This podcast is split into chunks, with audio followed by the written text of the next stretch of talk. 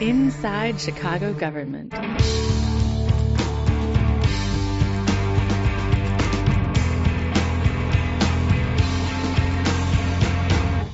Gov dot com.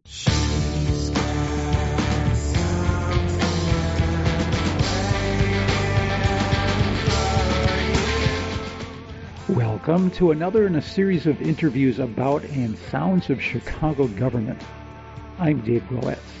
In this episode, we'll hear excerpts from a public meeting of Chicago's Community Commission on Public Safety and Accountability, also known as C C P S A. In this audio, members of the public questioned the viability of a technology called ShotSpotter, used by the Chicago Police Department, or C P D, to detect gunfire at various places around the city. This audio is going to feature two public commenters. The first says he is a retired C P D police captain who asks Police Superintendent Larry Snelling his opinion on ShotSpotter. You'll hear Snelling's response. After that, you'll hear the C C P S A president, Anthony Driver, also make a comment. The second commenter, a Chicagoan, cites a study about ShotSpotter that was undertaken in twenty twenty-one by Chicago's Office of Inspector General, which questioned the value of ShotSpotter. Again, you'll hear Superintendent Snelling's response and additional remarks by C C P S A President Driver. All this comes in the context of Mayor Brandon Johnson expressing skepticism about ShotSpotter in April twenty twenty-three, after he was elected but before he took office. Here's the episode. Good evening. I'm Tom McMahon. I'm a retired captain, Chicago Police Department. I'm also an elected member of the Police District Council for the fifth District. The question I do have, Superintendent, is there's a lot of discussion lately about ShotSpotter. I'd like to know what your position is relative to ShotSpotter, pro, con, positive, negative. What do you think of it? Let me just start by telling you what I know about ShotSpotter and, and what it's designed to do, and then just to break down a couple of myths. Um, one of the big myths is ShotSpotter is a tool of surveillance. It, it's not. It's sound detection. And what it does is it detects gunshots. Now, our S P S C room, um, where we come up with strategies on how we're going to deal with crime, especially violent crime, these, the sound detection is tied to our system where we are immediately notified when someone is firing a weapon.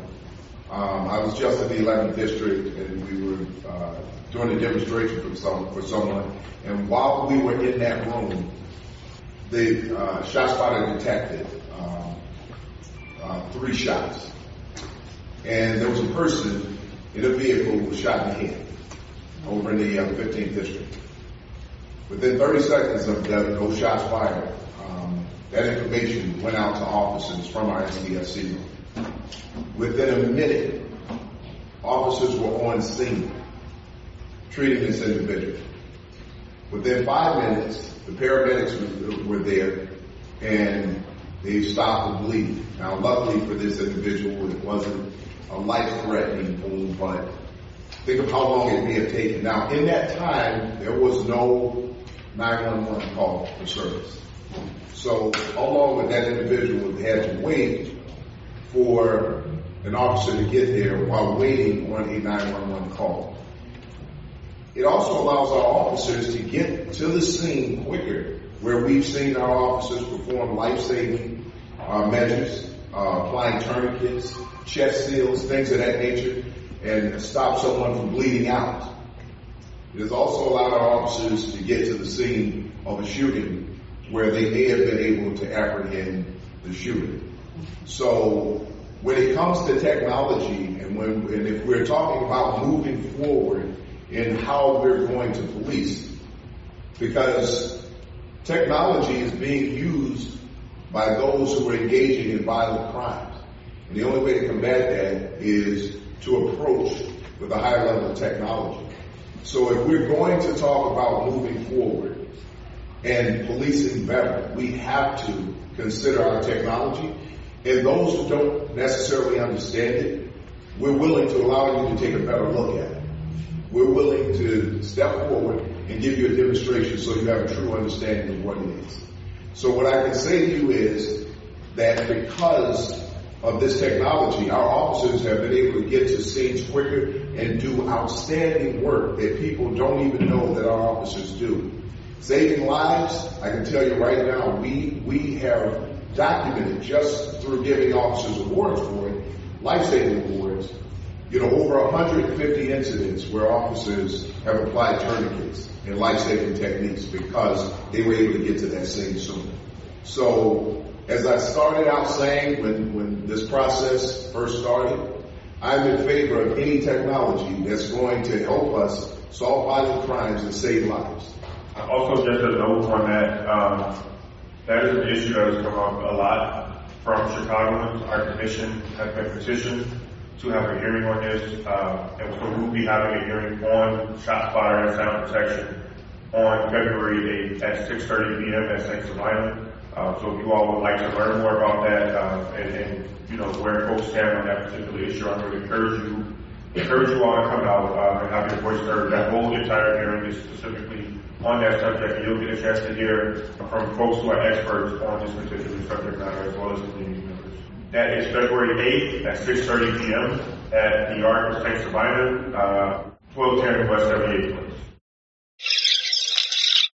My name is Jose Manuel Almanza, J O S E M A N U E L A L M A N Z A. Superintendent Snelling, what would it take for you when you're assessing the C P D to look at a tool or a strategy and be like, nah, it doesn't work, and then scrap it and start something else?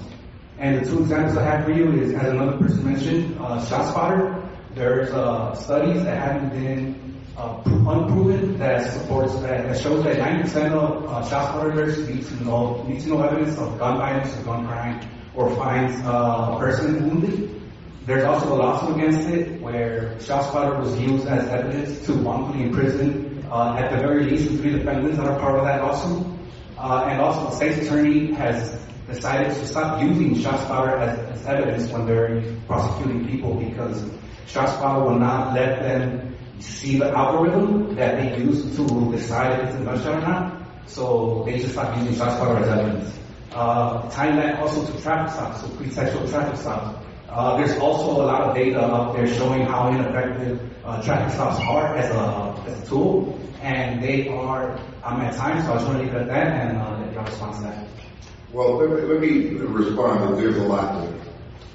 Um, and you tie uh, sound detection to a lot of things that it's not tied to. Um, you can read studies, and I can show you how it works. There are a lot of things that are written, and people talk a lot about um, data, or the data doesn't lie. People do. And until you actually see it, you don't necessarily understand it. I would like to see the algorithm. Oh, oh, let, me, let, me, let me finish. The, when shot detection does one simple thing, it detects gunshots, and it allows officers to get to those locations quicker. We don't use ShotSpotter as evidence in a case. You can't make the case with ShotSpotter. You can't say that because sound detection detected a shot, that that person fired shots. You have to have further evidence. What ShotSpotter allows us to do is get to that location. Now, when we get to that location, or if we have cameras in that location that we can then pan in on a location where they have been recorded, we may record that individual firing off shots, which we have done. That's the evidence that's used. It has nothing to do with ShotSpotter. The only thing ShotSpotter does is bring our attention to that location. ShotSpotter does not put a gun in the hand of an offender. ShotSpotter has nothing to do with a pretextual stop. You can't connect those two things. If we have reasonable suspicion or probable cause for a stop, that's why we do it. When we talk about the collection of evidence, just because shots are fired and officers get to that location and there's no one there, doesn't mean that shots were not fired in that area. Usually when people fire off shots, they don't stick around. They leave. They move. We have recovered um, shell casings. And if it's a revolver, there'll be no evidence there because shell casings aren't expended from a revolver. So there's a lot to, to unfold there. What I would what I would say to you is that if you really, really and truly wanted to understand ShotSpotter, there are ways that you can really find out what it does and how it works. And I can tell you right now, I can tell you right now, we show an in-house video to our officers of an individual who was wearing a shirt that said F twelve when the officers arrived on scene.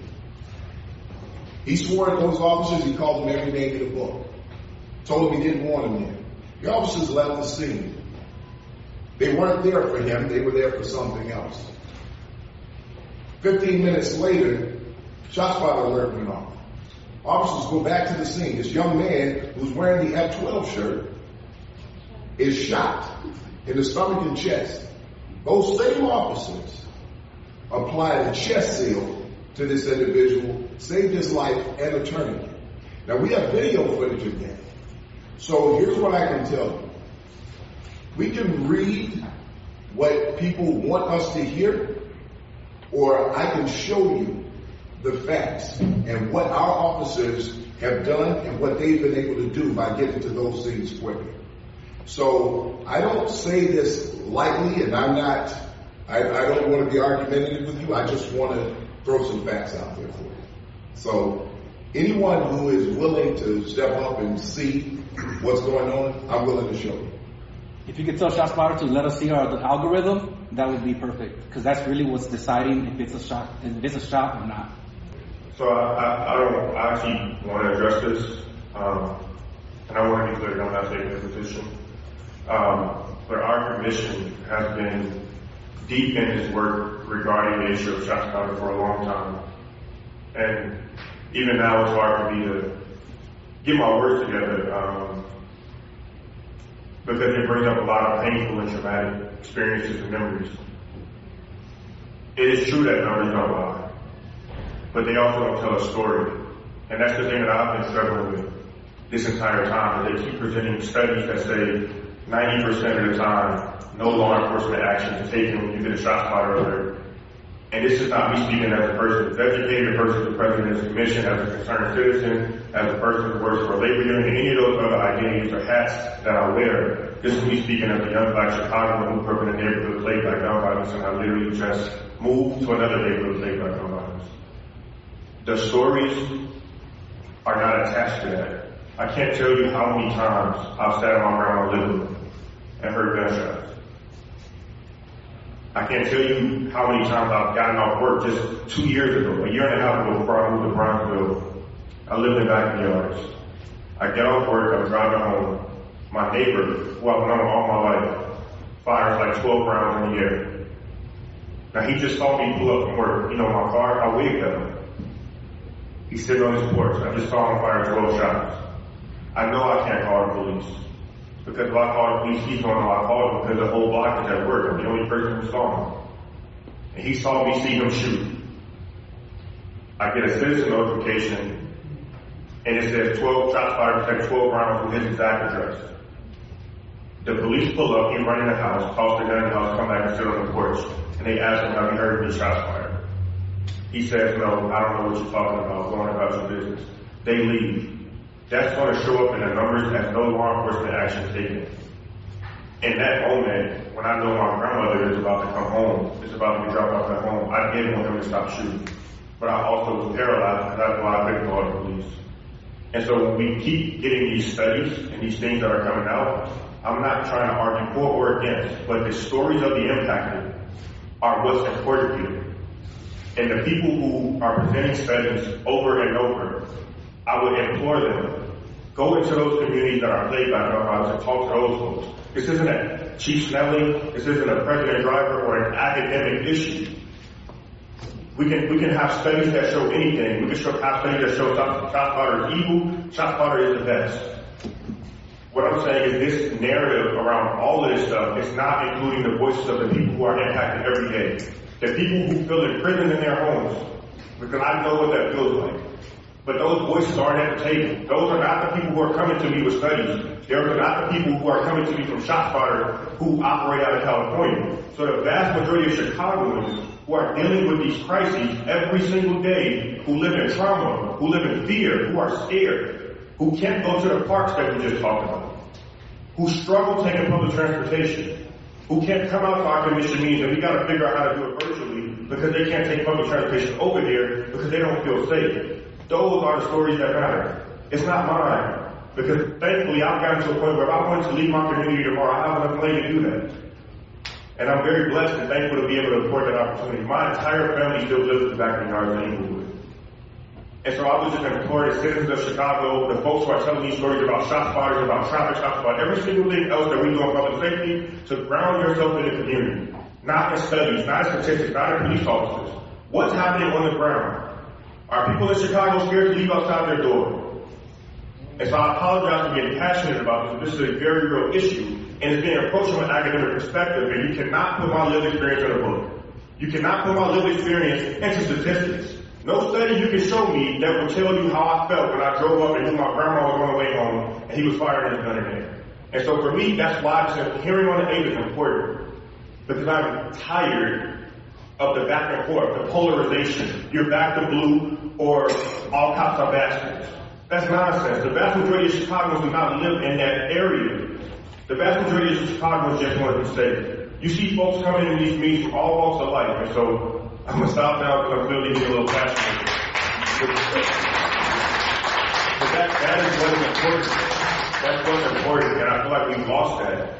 Everybody's going to a corner.